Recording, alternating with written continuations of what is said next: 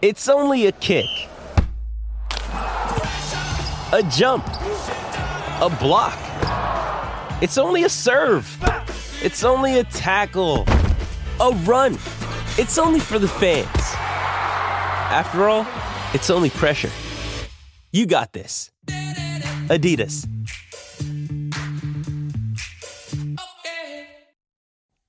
Cracked fans, to another edition of the Cracked Interviews podcast. I'm your host, Alex Gruskin. Buckle your seatbelts, folks, as we have a phenomenal show for all of you listeners today as we are joined by the legend, Pam Shriver, to discuss oh so many different things. Of course, a shout out, as always, to our dear friends at Swing Vision for their support of this show. If you want access to the best in artificial intelligence technology in the tennis world, just download the Swing Vision app app today. You can learn more by clicking on the link in the description to this podcast. But with that said, I am excited, folks. So let's get to it. My conversation with the one and only Pam Shriver.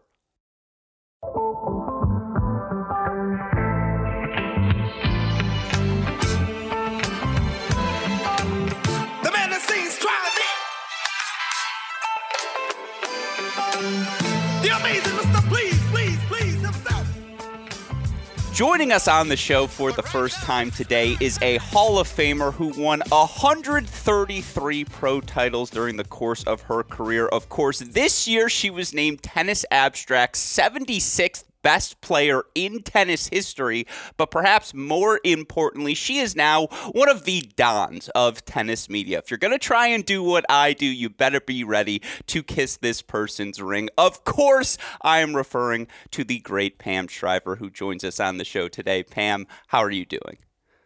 Good. I've never even had my name like in the same sentence as kiss my ring. I mean, maybe kiss my something else, but not that one. Anyway, Thank you. No, it is a pleasure to have you. You are certainly one of the dons of tennis media. As I was writing, I was like, that's the most apt description I can think of. And we had the chance to chat a little bit while I was at Tennis Channel uh, doing second serve, but we didn't get to, ex- or at least I felt I didn't get to experience the full Pam Shriver experience. So very grateful to have you on the show today. And, you know, obviously, off season time for you, I'm sure listeners are wondering, what do you do during the month of December? to, dare I say, reset things heading into the new year?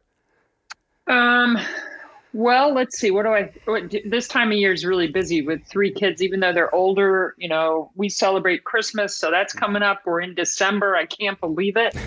so a lot of it is kind of getting ready for winter break, and you know, I'm actually looking ahead to January, and uh, I've already started. I'm going down to Melbourne for the first time in three years, unless something significant changes. And so I'm I'm kind of got one eye on the holidays, one eye on, you know, my next bit of work, and then keep myself as fit as possible. That's what we like to hear. I'm curious, how difficult was it for you to transition from obviously throughout the majority of your career, you've had that opportunity to be on site for so many of these events when calling matches, to be in person, gather whatever information you are able to just by being there. How difficult was that to cover, especially events of this magnitude, remotely?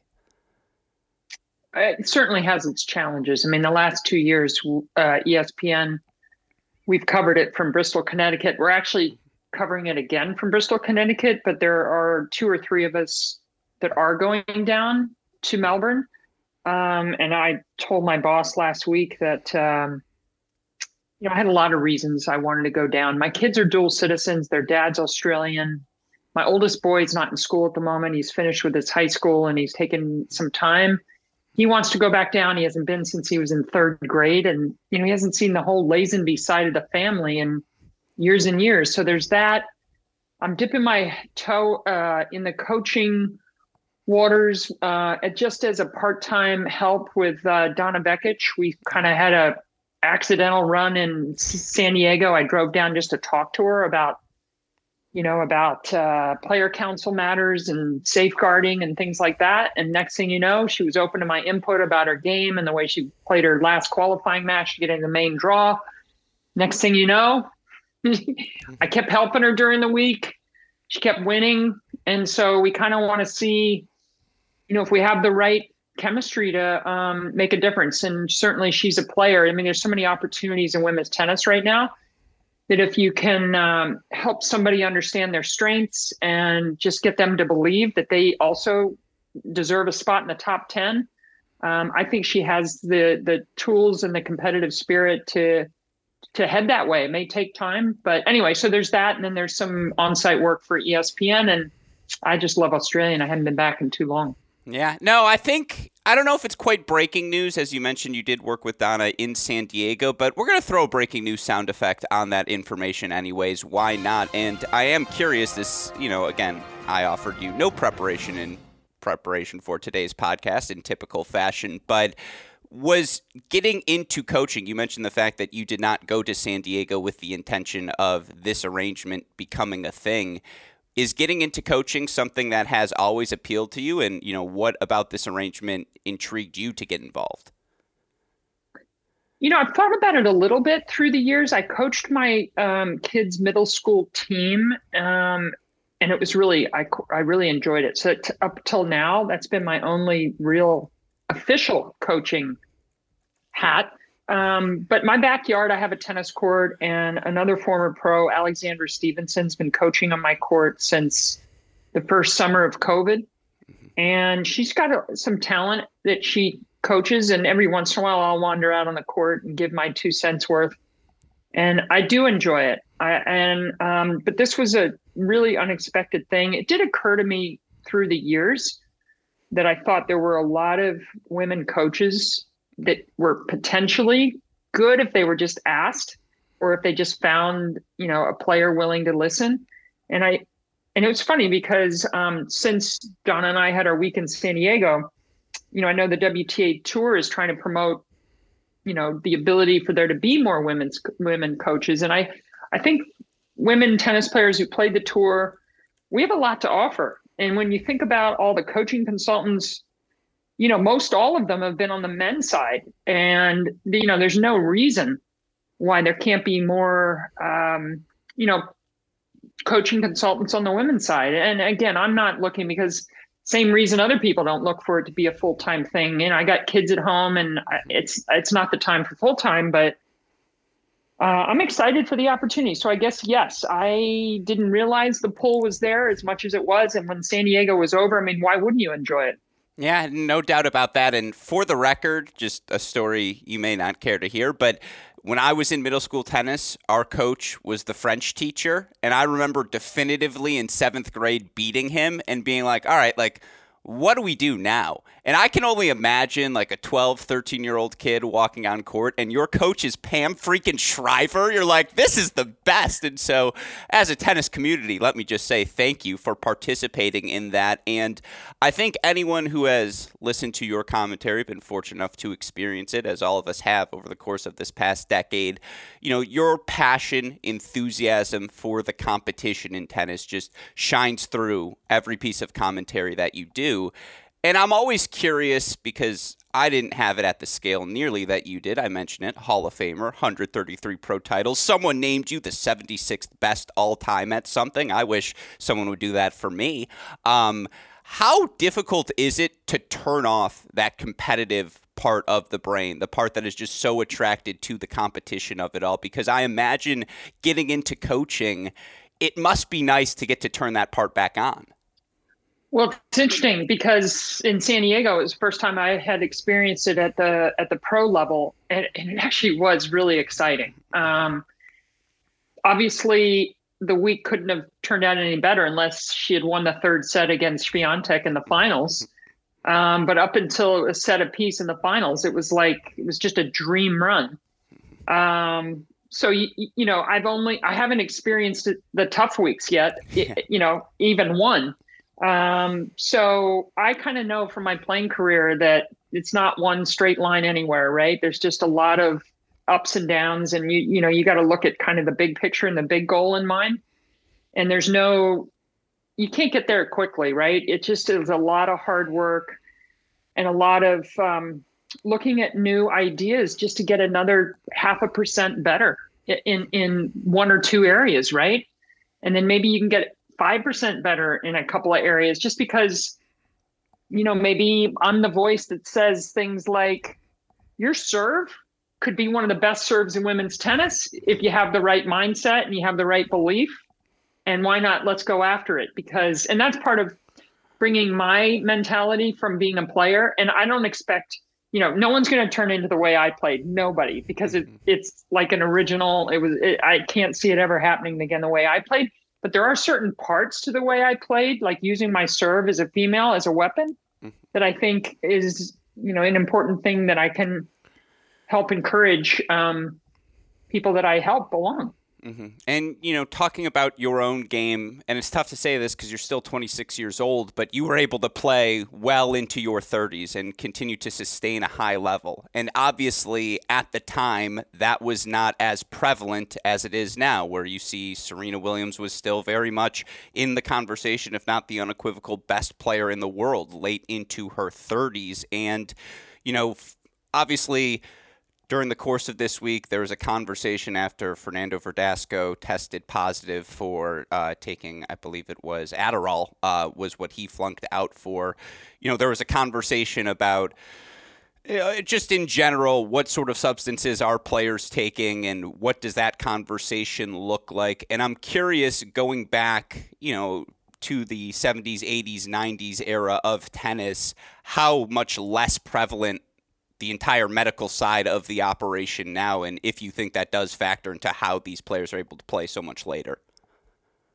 Yeah, I mean, shoot, our drug of choice was Advil, right? It was just like you know, get the inflammation down and Tylenol you know, drug, PM drug, post That's right. yeah. yeah, maybe. Um, you know, drug testing. I actually was. Uh, I can remember the exact tournament I when it, I was had my first drug test. It was ten years into my career. It was a month prior to the Olympic Games in Seoul, Korea, in '88. It wasn't a very sophisticated program, but it was the start of drug testing in tennis, 1988. Now, obviously, you know the rules and you know what you have to administer, and we we saw it a few years ago with Sharapova how easy it is to, to ad, not administer things correctly, and that's obviously what happened to Verdasco. Now, my question that I tweeted out wasn't necessarily pointing any wrong fing- fingers at Verdasco for taking a medication that, from all um, you know everything I read, he has been diagnosed for quite some time with ADHD. But it's my understanding, and I called it the grapevine of pro tennis, came from a very good source, that there's a lot of players um, on the men's side more than the women's side that are taking this kind of medication to help with their concentration and focus.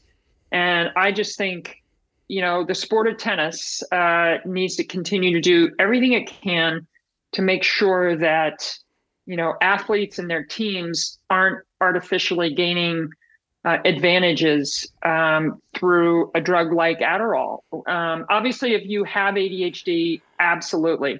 But if you've never taken it as a kid, you've never been diagnosed as a kid through your school years, and then suddenly as an adult, um, you recognize, well, shoot, uh, you know, and uh, and anyone can probably get a doctor certificate that they have it. So it's a slippery slope, but I just felt like I could do my, I, am a bit, I've become a little bit of a, I want to say I'm a whistleblower, but like my whole safeguarding thing. Like yeah. obviously, like I want that to change, and I, I had great personal reasons to tell my story. Um, I want to see the workplace be safer. I want to see drugs like Adderall not be uh, abused um, by people who really shouldn't be taking it. And absolutely, it can help if um, if your brain can focus better than somebody else who's not on it. So I don't know. I just no. stir the pot, I guess. No, first of all, this is why you are one of the Dons because you again, this is it, it all gets back to that and you know, and I don't mean this in a political sense, but I mean this more generically. I like to view you as one of the progressive thinkers in tennis, and that you are always trying to figure out what are the adjustments we can make to not only grow the sport on the court, but to grow it off the court as well. And so, with that framework in mind, the question I would ask you as it relates, and I believe the technical term is the TUE, right? The therapeutic use exemption that players can get uh, in certain cases, if they have been diagnosed with ADHD, to use things like Adderall. I guess my question to you would be in this era when drugs like that are so readily available, wouldn't it behoove of tennis in a forward thinking manner to say, okay, we're going to allow it, but we're going to ensure you have doctors monitoring the dosage, ensure it's being administered properly so that, you know, the term abuse isn't thrown around so that these players aren't abusing it or using, you know, counterfeit or whatever sketchier drug equivalents there are out there that might be able to sketch by the drug test. I, I suppose that would be dare I say, the progressive thought on this topic would be well, if everyone's going to do it anyways, why not try to legalize it and then regulate it better? Well, I haven't gone that far as to think about that sure. whole side of things, but um, you know, I think in general, what I'm, why I kind of step into some of the to the fray sometimes is I just want the workplace for players to be fair and safe. And even if, even if you're taking a drug that you think during your career is going to help you, you don't know, you know, maybe it's hurting something else. I mean, think about the days in football, uh, American football, when, you know, steroids were not banned. And think about all the players who took steroids over years and years and had some serious consequences because of it. So I don't know. I just think you know, it's easy to say, well, I'll do whatever I can to be as good a tennis player as I can be, but it just has to be with guardrails on and with rules in place. And we all know, unfortunately, we all know that if people can gain an advantage, that they can slide by and, you know, pass drug tests and have the TUE. Uh, is that what it's, it's TUE, right? Not yeah. TEU. Okay, TUE. Um, you know, you're going to try and do whatever you can. So, um, trying to as an as a sport, the governing body's trying to keep a step ahead. It's not that easy, but I hope now behind the scenes they'll take a look at how many TUEs have they given for ADHD, and let's get some data behind closed doors. Doesn't need to be public, but that's one thing that where the sport should start. And I know that rests with. Um, you know the the the, the independent body that has four initials that I always also get. I have a bit of dyslexia, so I always get the initials all screwed up. Sure. Um, but they, they need to do some data collecting and, and see if the trend lines aren't so high that it would cause them to do further studies and research. Uh, very well said. And you mentioned the term governing body. And by the way, this is far more serious of a conversation than I intended to have today. So I appreciate your candidness with this. But some of it comes back to there is no formal representative body for players, right? Like, as cute as the player councils are, and while they do have some say, there's not a formal union for either of these players. They are all, to some extent, individual contractors. And that's where you know, again, I, I just feel like the administration of any sort of, you know, uh, trying to keep fair play with administering these drug tests, I just feel like it's going to be difficult to do. Uh, it's going to be difficult to administer, and there really is no voice to fight on behalf of every player with that. That's what it always comes back to me is that there's this lack of union. Well, I'm a little tired of that being an excuse. I'm going to go back to the sure. safeguarding. Um, because I've heard that for years quietly before I told my story. Yeah. It was like, well, it's independent contractors, and you know, they we basically don't have the right to. But come on, workplace safety. Yeah. I mean, yeah. are you uh, really just because tennis players don't work for like a company like, you know, Walt Disney or Google or uh, GE or whatever that they can't have safe workplaces, I don't buy that. I don't buy that. I think it's a total excuse. And I want all entities, all seven main entities in tennis to just do better for players. And I'm not just saying underage players. That's the other thing that really gets me is like, okay, it's not just about checking room lists and making sure if you're under 18, you're not rooming with your coach. Yeah. No tennis player should be rooming with their coach ever. I mean, obviously, you have some situations like I look at Kvitova is now engaged to her coach, and she's known him forever, right? So there's certain things you kind of go, okay, well, you can sort of grandfather in certain situations, but basically, I think it's a non-starter if uh, a coach or any member of the team gets hired to help the player become a better tennis player, and then they end up having um, sexual relations. That's just sexual abuse. It's a balance, imbalance of power. It's it's having a position of trust creep into you know your personal space and life, and that's not okay as far as I'm concerned. And so I don't know, maybe being a coach and being part time out there a little bit in 2023, I might just unintendedly stir the pot a little bit more. We'll no, see. We, we need an enforcer, and no one would be better at that, obviously, than you, Pam. And everything you say, I, think, will resonate with all of our listeners. And again, it's I guess what I really should say is you talk about the guardrails. I agree. The problem I always see is who's going to, who's going to enforce those guardrails, and there are just so many different entities, right? Because yes, there's an ITF, but like the ITF is really subservient in American tournaments to whatever the USTA wants, in tournaments in the UK to whatever the LTA wants, in Tennis Australia, and all these different moving pieces. And I guess, you know, again, you obviously shared your story of what you went through as a player and your relationship with your coach why you know I know you've talked about this before, but if you don't mind uh, telling our listeners, you know, why was it so important for you to share that story? Well, in my now great experience of several decades, many decades post ending that relationship, I realized how it adversely affected my life. Mm-hmm. It was one aspect. Um, the other aspect was seeing and hearing with my own eyes and ears how much it still goes on today. Um, and I believe an overwhelming majority of the time, it's a negative impact.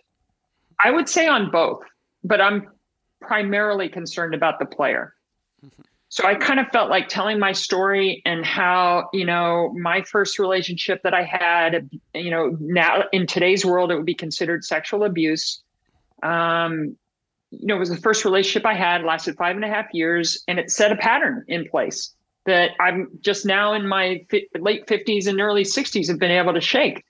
Um, and I just think more, I don't know, more people need to tell their story who've had situations that wasn't correct, where, you know, the lines were blurred. But that, that's such a personal thing. I mean, I waited 42 years before I was able to tell it. And I also had to wait till certain things or people couldn't get hurt. My coach had died, his wife had died, my mom died. So those were three main people for me that helped sort of unlock me. I didn't realize at the time, but it kind of unlocked like, okay, now I can tell my story. Mm-hmm. And I don't want people to have to wait for everybody involved to to die. But I do think when you say who's going to police it, we all need to help police it. You know, they have that phrase when you see abuse of any kind, if you see something, say something, you need to report it. And we can all be reporters on this. This is not something where you shy away from and say, "Oh, I don't want to get involved." No, if if if I see any kind of um, abuse going on at any point in any of my roles in tennis, I'm going to report it. And so I've already done some of that since coming out with my story, and I will continue to do it. Yeah. No, I mean, case in point, and this might be one of the only benefits of social media when the video was going around of the coach abusing his player after the match, and immediately the coach is sanctioned and authorities get involved. Absolutely. Like, this is not an instant where you, anyone can afford to be quiet. I'm also curious, you know, again, how do you think your era would have been different had social media existed, had there been the heightened attention to every potential turn and screw up, how would that have changed your era in the Pro Tour? Well, it's an interesting question. Um, I was going to say I don't think we would have had as much fun. You'd be a little more careful. Sure. Uh, you'd have a lot more consequences for your actions on the court. I mean, I think about some stuff when I had my bad uh, emotional temper tantrum days on the court. And then all it takes is one camera who's you know filming you and then and then it can get out there and you know your behavior isn't just contained to the arena. It like it's out there. And i had plenty of moments that if it had been on social media i would have been you know it would have been really upsetting that more and more people knew about it. But it may have also helped me stop it because i didn't like the consequences of you know, embarrassing myself or my family. Um, but anyway, social media. I also think though, um, there has there. I, I try to look at the good parts to it. I think it's really how quickly information. You know, if you know the trusted source on social media and they're posting something like a member of the media that you just know, they check all their sources, and you just so so it really helps gather information so there's a there's a lot of positives but overall and i have three teenagers and i think i feel like teenagers are just really struggling under the burden of social media and i feel terrible that my kids have to live through this era and, and i'm grateful that i did not. Yeah i'm i was just thinking i, I suppose in a it would be both a positive and a negative to that uh, theme.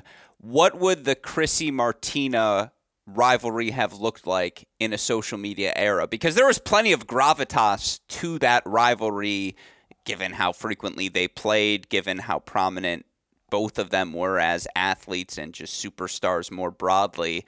But like, would they have had the firmly ensconced camps on social media? I don't know. You know how the Djokovic fans have the alligator? What would have been the Chrissy alligator equivalent at the time? Who knows? Whatever the sponsor was, right? And you just see the Evert. I don't know what do we call them, the Evert mob. I guess. Just uh, would they have been out? That would have been the fascinating thing to me because, especially, I feel as though then the superstars, you know, now I think there's a lot more parity. I, you know, I, I think players one through five of any era are going to stand out always. For me, the difference I see is like, you know, players 40 through 199 are probably a little bit better now than they were in the Much earlier better. decades. That's what, do you agree? Oh, okay. So in women's tennis, I'm going to talk women's tennis right now because I feel like on the men's side, it's pretty, it's pretty different, and it has, you know, it's the two era the, the, the era that we've been through the last 15 years couldn't be more different actually in many ways in the men's and the women's side so in the women's side to me with Swiatek at number one she is behaving and playing like a great number one player mm-hmm. i find two through 10 actually pretty soft yeah. and, I, I, say soft because I, I, don't I, I, don't know what other word to call it yeah. i just feel like it's inconsistent nobody is really you know we'll see what Pegula does in year two of this great run, um, securing a spot at number three. We'll, we'll see about everybody that, that, that sort of booted out old members of the top 10 that finished, you know, 20, uh, 21 in the top 10.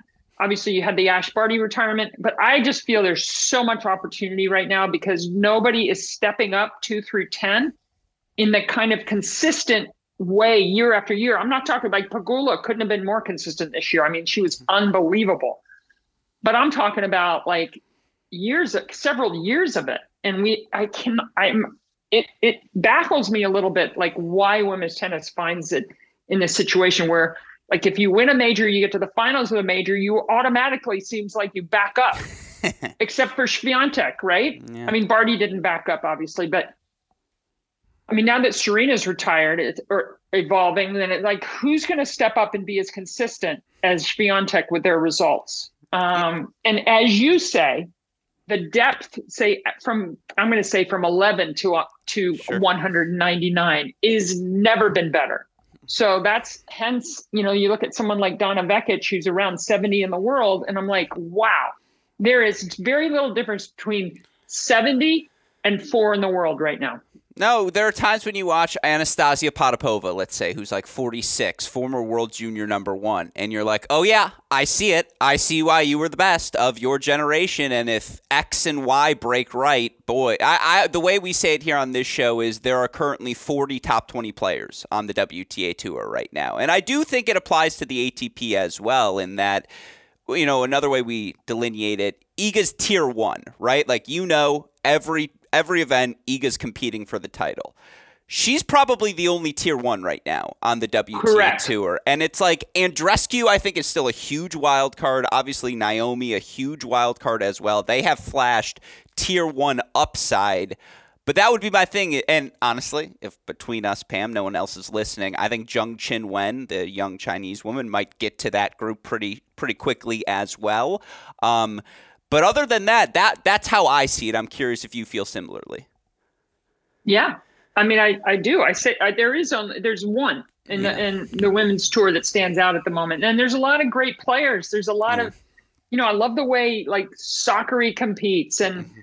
Sabalenka's story in 2022 is outrageously good. Um, what she was able to accomplish. So, you know, from the start of her year, couldn't get a serve in. So, I mean, there's just a lot of great stories, but I, I want to see results. I want to see people embrace the way Serena embraced being at the top and not kind of like being scared of it. There's nothing to be scared of to be a top player. It's something to celebrate and to strive for, and to not at the end of your playing days say, oh, darn it, if only I had done the following, maybe I could have gotten there too. So that's kind of like my approach in this coaching consultant thing is like you don't want any regrets at the end of your time as a as a player because the, once you're done there's no turn there's for the most part there's no turning back unless you retire early and decide to come back.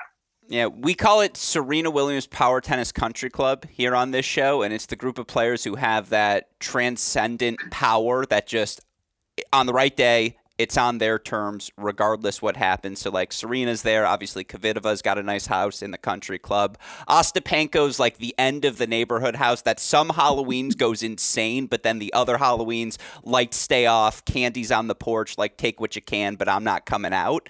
Um, I do think Sabalenka is in that Serena Williams Power Tennis Country Club. I think a Samsonova may belong in there even as well. And so, to your point, Right now, it's just Iga, but I do think things are very intriguing. With that said, last question before I let you go. It's the end of the year, it's award season.